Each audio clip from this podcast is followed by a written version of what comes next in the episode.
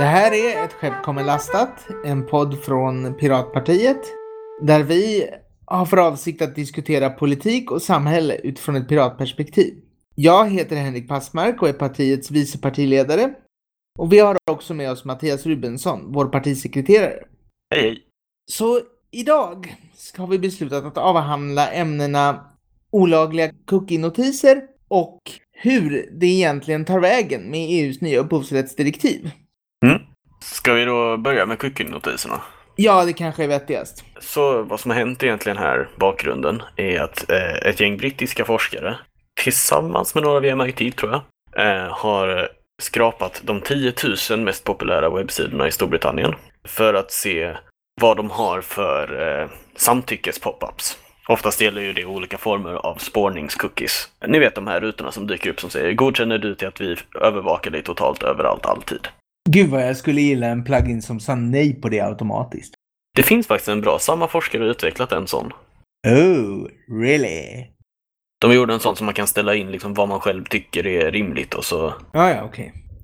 Jag har ju kört eh, uBlock Origin och uBlock Matrix Mm. annars. Men de är ganska, de är inte så lättanvända. Eller uBlock Origin är lättanvänd, men, men eh, uBlock Matrix är inte lättanvänd och aviserar sig inte att vara det heller. Nej, precis. Det jag har försökt den men tröttnade. Ja. Ja, det, det är det som händer, för man måste, man måste pilla så jädrigt mycket med den själv, så till slut orkar man inte. Ja. Consentmatic heter den. Consentomatic. Eh, Ja. Fantastiskt namn. Ja, visst är det.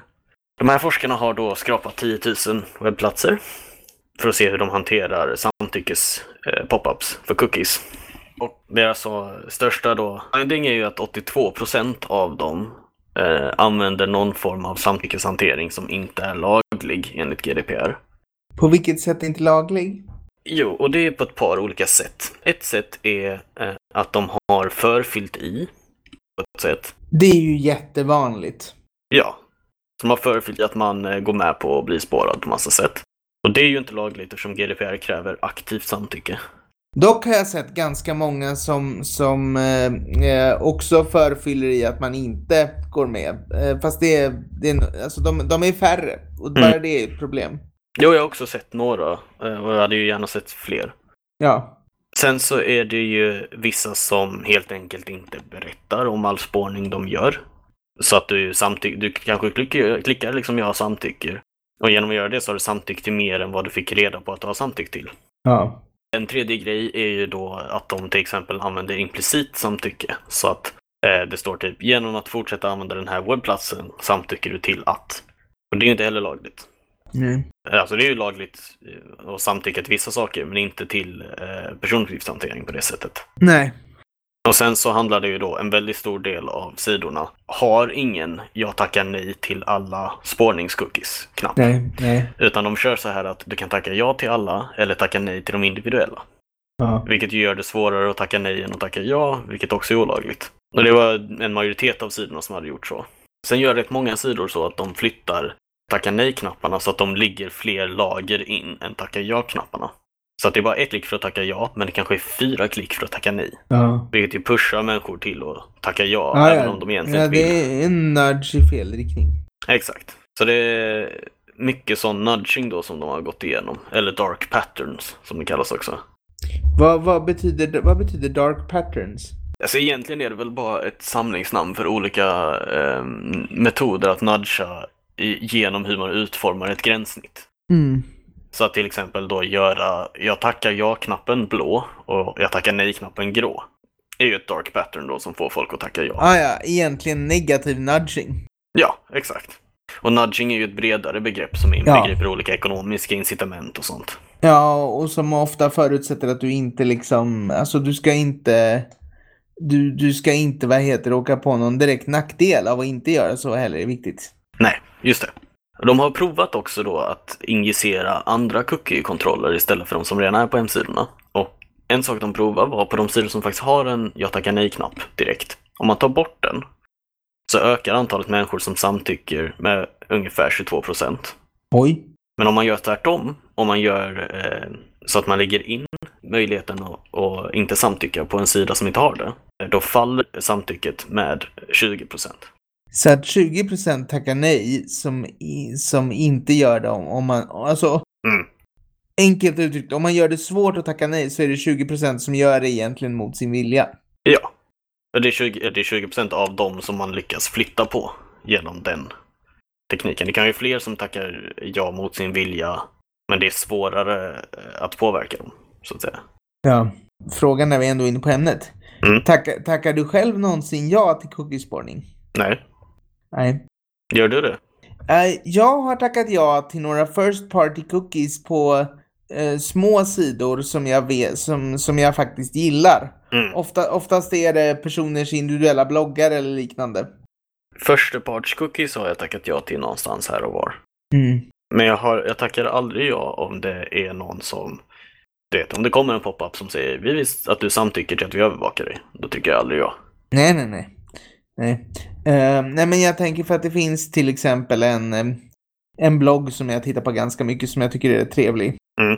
Eh, och där jag vet att den lever på annonsen. Mm. Så där brukar jag, jag brukar åtminstone stänga av blocker där. Ja, jo, det är ju en annan grej man kan göra också.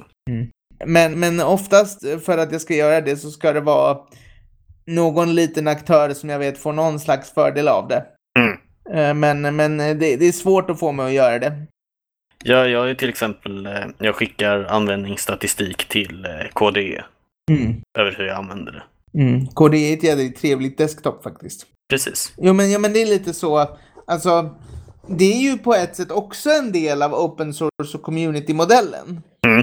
Att man så att säga, eh, att det är bra om man bidrar till utvecklingen. Ja, men precis. De ger mig någonting, jag ger något tillbaka. Mm. Ja, och sen om det sker automatiserat eller inte, det, det spelar ingen roll. Men det viktiga är att jag måste, jag, må, jag måste liksom aktivt kunna tacka ja och säga att det här vill jag. Mm. Och det ska vara defaulten, inte att jag måste opta ut. Ja, precis. Och det, det är väl egentligen GDPR ganska tydligt med. Oh ja, verkligen. Eh, och det är ju det som är problemet med de här sidorna som till exempel säger eh, ja, men genom att fortsätta scrolla så godkänner du. Mm. Så då ska vi tipsa om, eh, om ett browsertillägg som man kan använda för att slippa alla de här pop-upsen och fy- svara allihop med nej tack, jag vill inte bli övervakad. Eh, Och den heter då Consent och Matic. Finns det i Firefox och Chrome och så. Och Den är Ja. gjord av eh, samma forskarlag som gjort den här studien. Trevligt, det ska vi undersöka. Ja. Midas Nowens, tror jag huvudforskaren hette. Okej, okay. Oh, från Århus universitet. alright. Det... Hmm. Japp, då lägger vi det på minnet. Ja. Sen nu på, påpekar ju de att det här är ett problem att, att 82 procent av sidor kan vara olagliga på det här sättet. Mm. Och många av dem har sitt eh, samtyckessystem hanterat av stora leverantörer och sådana consent management-plattformar. Och trots det, eh, det kan vara en sån situation utan att tillsynsmyndigheterna gör någonting. Ja. Men det där, det där är ju, det där har ju jag eh, ofta sagt i relation till svenska datainspektionen och jag tycker de har varit ganska tydliga med det. Mm. Att de måste prioritera hårt. För de har inte de resurser som krävs för att göra sitt jobb på bred front. Nej. Eh, Och det är de ju knappast ensamma om. Och det kan man ju tycka är en väldigt stor svaghet i GDPR. Mm. Att, att eh, den lägger väldigt mycket ansvar på enskilda länders datatillsynsmyndigheter. Men om olika regeringar eh, eller andra aktörer ogillar det, då kan de ju bara låta bli att betala för det och så blir det inte gjort liksom. Ja, som på Irland, där man inte har fällt någon för brott mot GDPR. Och det är ju rätt tydligt varför det är så på Irland. Eh, hur tänker du då? Det här känner nog inte jag till. Eh, på Irland, eh, nästan alla stora teknikföretag och övervakningsföretag har sina kontor på Irland, för att Irland har väldigt låg skattesats. Ah, ja, det, det är ju för sig känt. Så Irland, Luxemburg har inte rapporterat, eh, har inte dömt någon. Ja, där är ju Sverige f- i alla fall bättre. Vi har i alla fall dömt några. Sen vet jag Mm. inte riktigt hur pass tunga de fallen egentligen var. Ja, men det är åtminstone någonting. Ja, och, men, men, det, men eh, vad, är det inte så i våran kontext att rätt många av de fallen rör, om- rör offentlig sektor? Det kan mycket väl vara. Jag har faktiskt inte koll på vilka som har fällts. Jag har inte helt koll heller. Men faktum kvarstår att eh, alltså, offentlig sektor samlar in väldigt mycket information om, Oh ja. om eh, svenskar. Rätt eller fel, det kan man ju naturligtvis diskutera. Men, men, eh, men det är så. Mm. Yes. Eh, ska vi diskutera lite artikel 1317? Ja, och där får du nog dra ganska mycket känner jag, för jag har inte hängt med i svängarna riktigt där. Det jag däremot har snappat upp eh, är ju det att eh, när, när, när vi brukar ju kallas för ibland, eh, och ibland kalla oss själva lite vemodigt, vad var det vi sa, partiet? Därför att ofta när vi varnar för att någonting skulle kunna gå dåligt så tar det några år, några år och sen blir det precis så som vi har varnat för att det skulle kunna bli. Och detta tycks ju ha hänt i stor utsträckning nu igen. Mm. Inte minst i och med då att de här eh, teknikföretagen som nu ska implementera de här filtren och även de då som säljer filtren har då erkänt att vi har inga filter som klarar av att göra det här automatiskt på ett bra sätt. Eh, Och framförallt inte ta hänsyn till kontexter. Vilket var precis det vi varnade för i flera månader. Ja, år. Ja, år till och med. Ja. Så vad var det vi sa? Exakt, vad var det vi sa? Mm. Vad vet du om den eh, tyska implementationen? Jag vet att du kikade lite på den. Eh, Tyskland har ju gått ut nu med hur de tänker implementera upphovsrättsdirektivet på alla punkter utom den punkten som gäller filter. Ja. Så de har ju till exempel gått ut och sagt eh, gällande då eh, det som hette artikel 11 tidigare, Länkskatten. Ja, att man ska i framtiden endast få lov att kopiera bilder från nyhetsmedier som är 128 gånger 128 pixlar. Eh, För skala så är det alltså mindre än en lillfingernagel på en modern Ja. telefon. Jo. Eh, Och giffar får max vara tre sekunder. Okej. Eh, Ja, Det känns mest som att det kommer bli utlöst skrattretande. ja verkligen. Det, är- det är precis vad det kommer bli. Men eh, vad gäller artikel 13 så, eh, 17, så det som har hänt nu under eh, vintern i december och januari är att man har haft sådana här stakeholder dialogues eh, med EU-kommissionen. Så man samlar en massa parter, i, framförallt handlar ju det om de stora teknikplattformarna och upphovsrättsindustrin. Och så snackar man lite om, jaha, men vad, hur tycker vi att vi ska implementera den här lagen? Och då har man ju bjudit in då företag som erbjuder filter och det handlar ju framförallt om Google och deras Content ID, Facebook och deras Rights Manager och sen så då Audible Magic som är fristående. Det är de tre största eh, filterleverantörerna. Ja. Men Aud- Audible Magic äg- ägs alltså inte av Amazon? Nej, man kan tro det eftersom Amazon äger Audible. Ja. Eh, Men det är ett fristående företag så vitt jag kan bedöma. Var det inte de som hade erkänt att det här, att, att vi kan absolut, det finns ingen teknik som klarar av att göra det kontextuellt. Det måste göras av människor. Exakt. De säger “We do not represent that any technology can solve this problem Mm. in an automated fashion”. Men de är ju inte ensamma. Både Google och Facebook säger samma sak. Filter kan inte förstå kontext på det sätt som krävs av lagen. Om vi kräver automatiska censurfilter för att stoppa upphovsrättsintrång så kommer vi stoppa lagliga uppladdningar. Det finns ingen väg runt. Ah. Och det här blir ju då ännu värre när nästa stridsfråga under de här f- samtalen, vilket är ja, men, vi, vad, vad ska krävas för att någonting ska censureras? Var ska vi dra gränsen där? Och där har ju då bland annat en grupp eh, som representerar eh, tv-företag. Deras förslag var att om eh, en plattform identifierar deras logga i en uppladdning så ska den tas bort. Ja, just det, i och med att de lägger loggan i hörnet, ja. Ja, precis. det var enkelt. Eh, det är ju helt absurt. Ja. Och Twitch föreslog, de hade ett exempel som de tog upp, att om man har en stream med orden Barcelona och Liverpool Ja. så ska det censureras ifall det pågår en tv-sänd fotbollsmatch mellan Barcelona och Liverpool. Var det Twitch som hade det förslaget? Ja, Varför då? jag antar att de vill liksom visa eh, att de är villiga att samarbeta. Antagligen så handlar väl det här, om man ska vara lite krass, om att Twitch vill väl helt enkelt kunna få köpa in mm, tv-sändningar och fotboll och liknande från producenterna i framtiden, Ja, ja, ja. skulle jag gissa. Ja, så kan det vara. Twitch ägs ju av Amazon. Så eh, det ser ju inte jätteljust ut i de här förhandlingarna just nu. Nej, och tittar man på den franska implementationen så blir man väl ännu mer mörkrädd. Ja, I Frankrike har de ju gått ut hur de tänker göra och där har de ju bara accepterat den här situationen eh, och konstater- konstaterar att ja, eh, lagen kommer inkräkta på människors rättigheter och möjlighet att uttrycka sig på nätet. Och det skiter vi i. Härligt. mm, Det är fint. Ett föregångsland.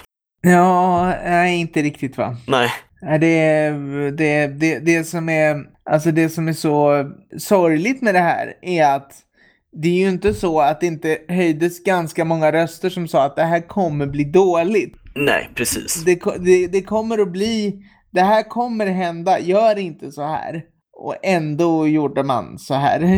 Och ännu värre är att han från och de som föredrog den här eh, lagförslaget ljög om detta.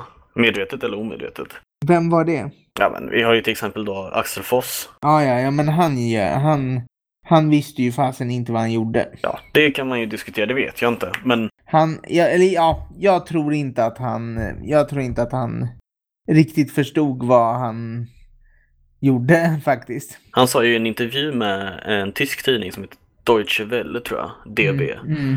ehm, att, sån, att det var lögner och eh, desinformation, att det skulle finnas några filter och så vidare. Och sen sa han, om en plattform inte klarar av att nå upp till de här kraven, som är omöjliga då, Mm. det var inte det han sa, men de är omöjliga, då kanske inte de borde finnas. Mm.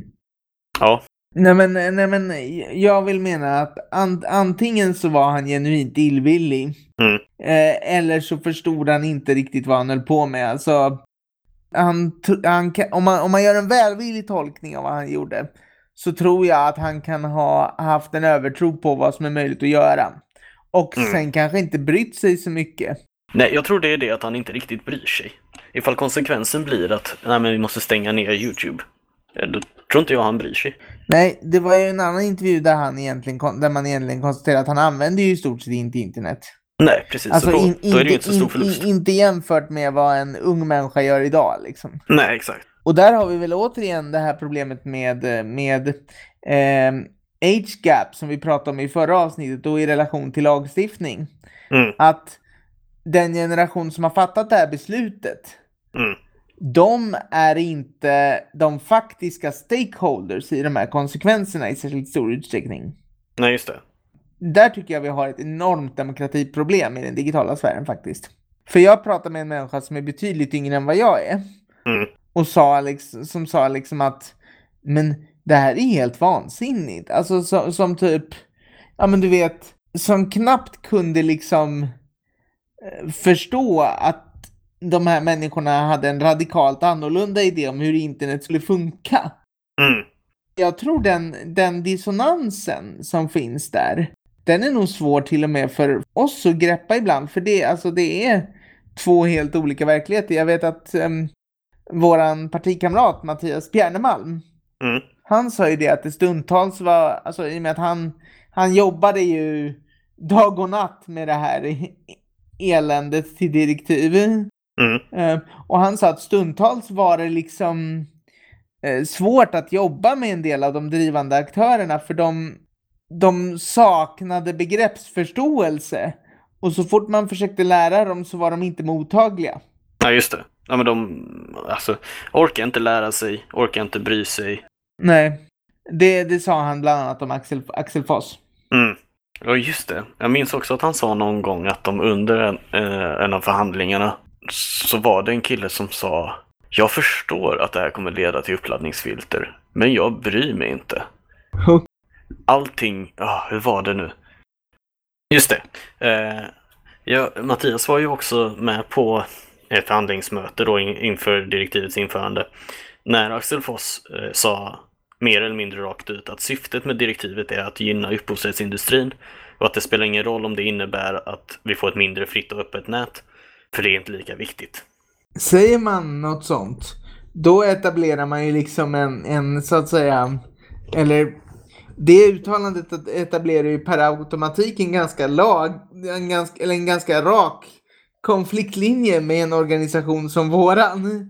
Ja, det, det, jag höll på att säga, då- vi kan inte förhandla med honom längre riktigt. Nej, nej, nej, alltså Amelia brukar ju prata om det att, att ibland så liksom så eh, fallerar helt enkelt diskussioner på att man har absolut inte samma värderingar.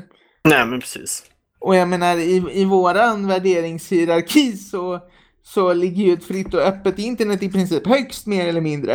Mm. Och upphovsindustrin, ja om inte lägst så åtminstone ganska långt där nere. Ja, precis. Och eh, om- om han nu har sagt sådär, då har han gjort a- allt önskvärt. Att han, är, han var våran diametrala motsats.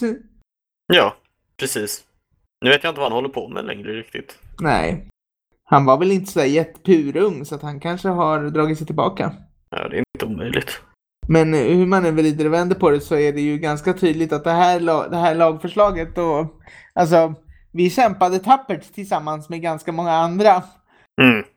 Och det är ju lite snöpligt att veta att vi sitter i den här eh, situationen vi nu sitter i. Delvis på grund av att någon, att någon tryckte på fel knapp. Ja, precis. Den, det ska vi aldrig förlåta Sverigedemokraterna för. Nej.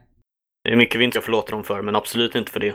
Nej, nej, nej det, det, det, och den kan man ju liksom, alltså, eh, jag pratade ju med en, en, en, en medlem i deras parti när jag var i Almedalen i, i, i somras. Mm. Eh, Som besökte, han besökte våra seminarier och han var pratbar på många sätt. Vi hade många trevliga samtal.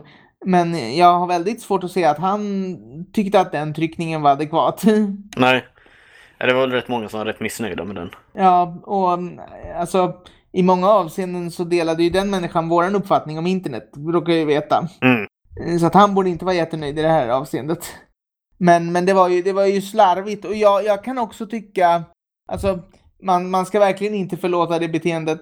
Men jag kan också tycka att det är ett jädra dumt röstningssystem man har där det är så lätt att göra fel. Ja, det är det ju. Men det, det, det betyder inte, alltså att någonting är svårt är ingen ursäkt för att inte göra rätt. Precis, och Amelia brukar ju på, påtala det också. Hon brukar säga det att, eh, att hon satt eh, tre år i parlamentet och aldrig röstade fel därför att det var viktigt för henne att rösta rätt. Ja.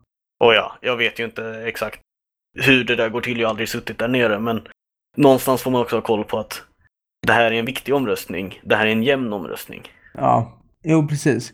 Om man nu bryr sig. Ja, men jag tror också att det, alltså, Mab sa ju det att det var en, att det var en ovanligt stökig omröstning också. Och Mm. det är också en grej som, som skrämmer mig. Det var ju så himla mycket konstigheter som om, omgärdade det här. Mm.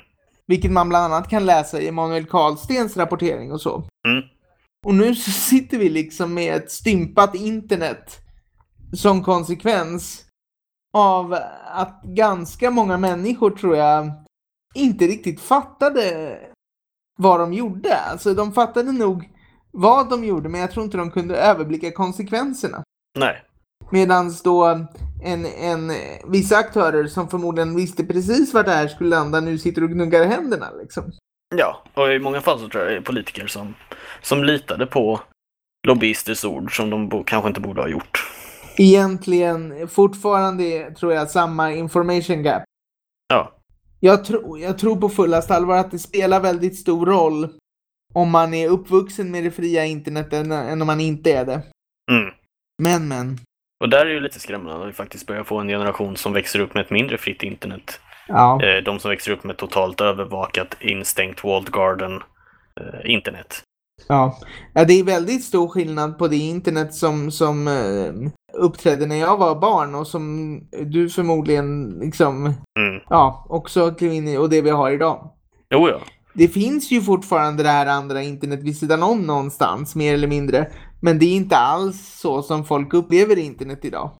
Nej, det krävs eh, ganska mycket vilja, envishet och eh, speciella värderingar för att ta sig dit. Ja, man måste aktivt kliva bort ifrån plattformarna, det är det också. Mm. Och det, alltså det ska jag bredvilligt erkänna, det gör inte ens jag alla gånger. Nej, nej, inte jag heller. Det finns många problem att göra det. Ja, det är, in- det är inte så lätt framförallt. Och även om man skulle göra det och gå till folks individuella bloggar och så, så är det mycket lättare att nå content via plattformarna. Mm. Apropå nudging liksom. Oh ja. Jag kan ju avslöja, avsluta här då med tipsa om den här kulturskillnaden som är väldigt, väldigt väl beskriven i Snowdens nya bok. Eh, Permanent Record heter den på engelska, jag vet inte vad den heter på svenska. I allmänhetens tjänst heter den på svenska. Ah. För där skriver han om just hur internet var när han var ung eh, och hur internet har blivit. Och hur övervakningssamhället är en fundamental skillnad. Ja. Och det är det ju. Alltså det finns så mycket att oroa sig för så det skulle man kunna prata om i en evighet. Mm. Men, men någonstans så är det ju eh, precis som vi sa ja, om det blir i förra avsnittet nu, det här med att, att ehm, när alla misstänkliggörs Mm. a- av samhället så leder ju det till, till, till en relation gentemot samhället som inte är hållbar. Ja. Och detsamma gäller ju liksom övervakning.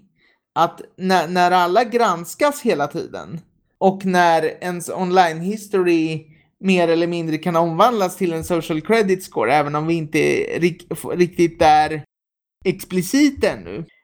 Det känns liksom som att nätet som flera av oss hoppades skulle, hoppades skulle ta fram det bästa i människor och som kan göra det. Om man ges det utrymmet. E I den tappningen som det kommer nu så tar det ju kanske snarare fram människans sämsta sidor. ja, precis. Och det, det är ju djupt olyckligt. Ja, Det där är ju, ja, det, det- hur människor beter sig på internet är ju inte bara en faktor av vilka människor de är, utan också hur vi utformar de tekniska verktygen de har att använda. Ja, Och det där är ju en he- ett helt enormt ämne vi kan prata om. ja, precis. Det får bli en, en, eh, en, eh, ett ämne för en annan episod. Ja, jag tänker det. Är vi i hamn med den här episoden då, tycker du? Ja, jag tycker jag känner att vi är färdiga här. Mm, toppen. Då eh, så får vi väl säga att detta var ett avsnitt av Ett skepp kommer lastat, en podd från Svenska ehm, Piratpartiet. Och eh, vi ses i nästa avsnitt. Hej då!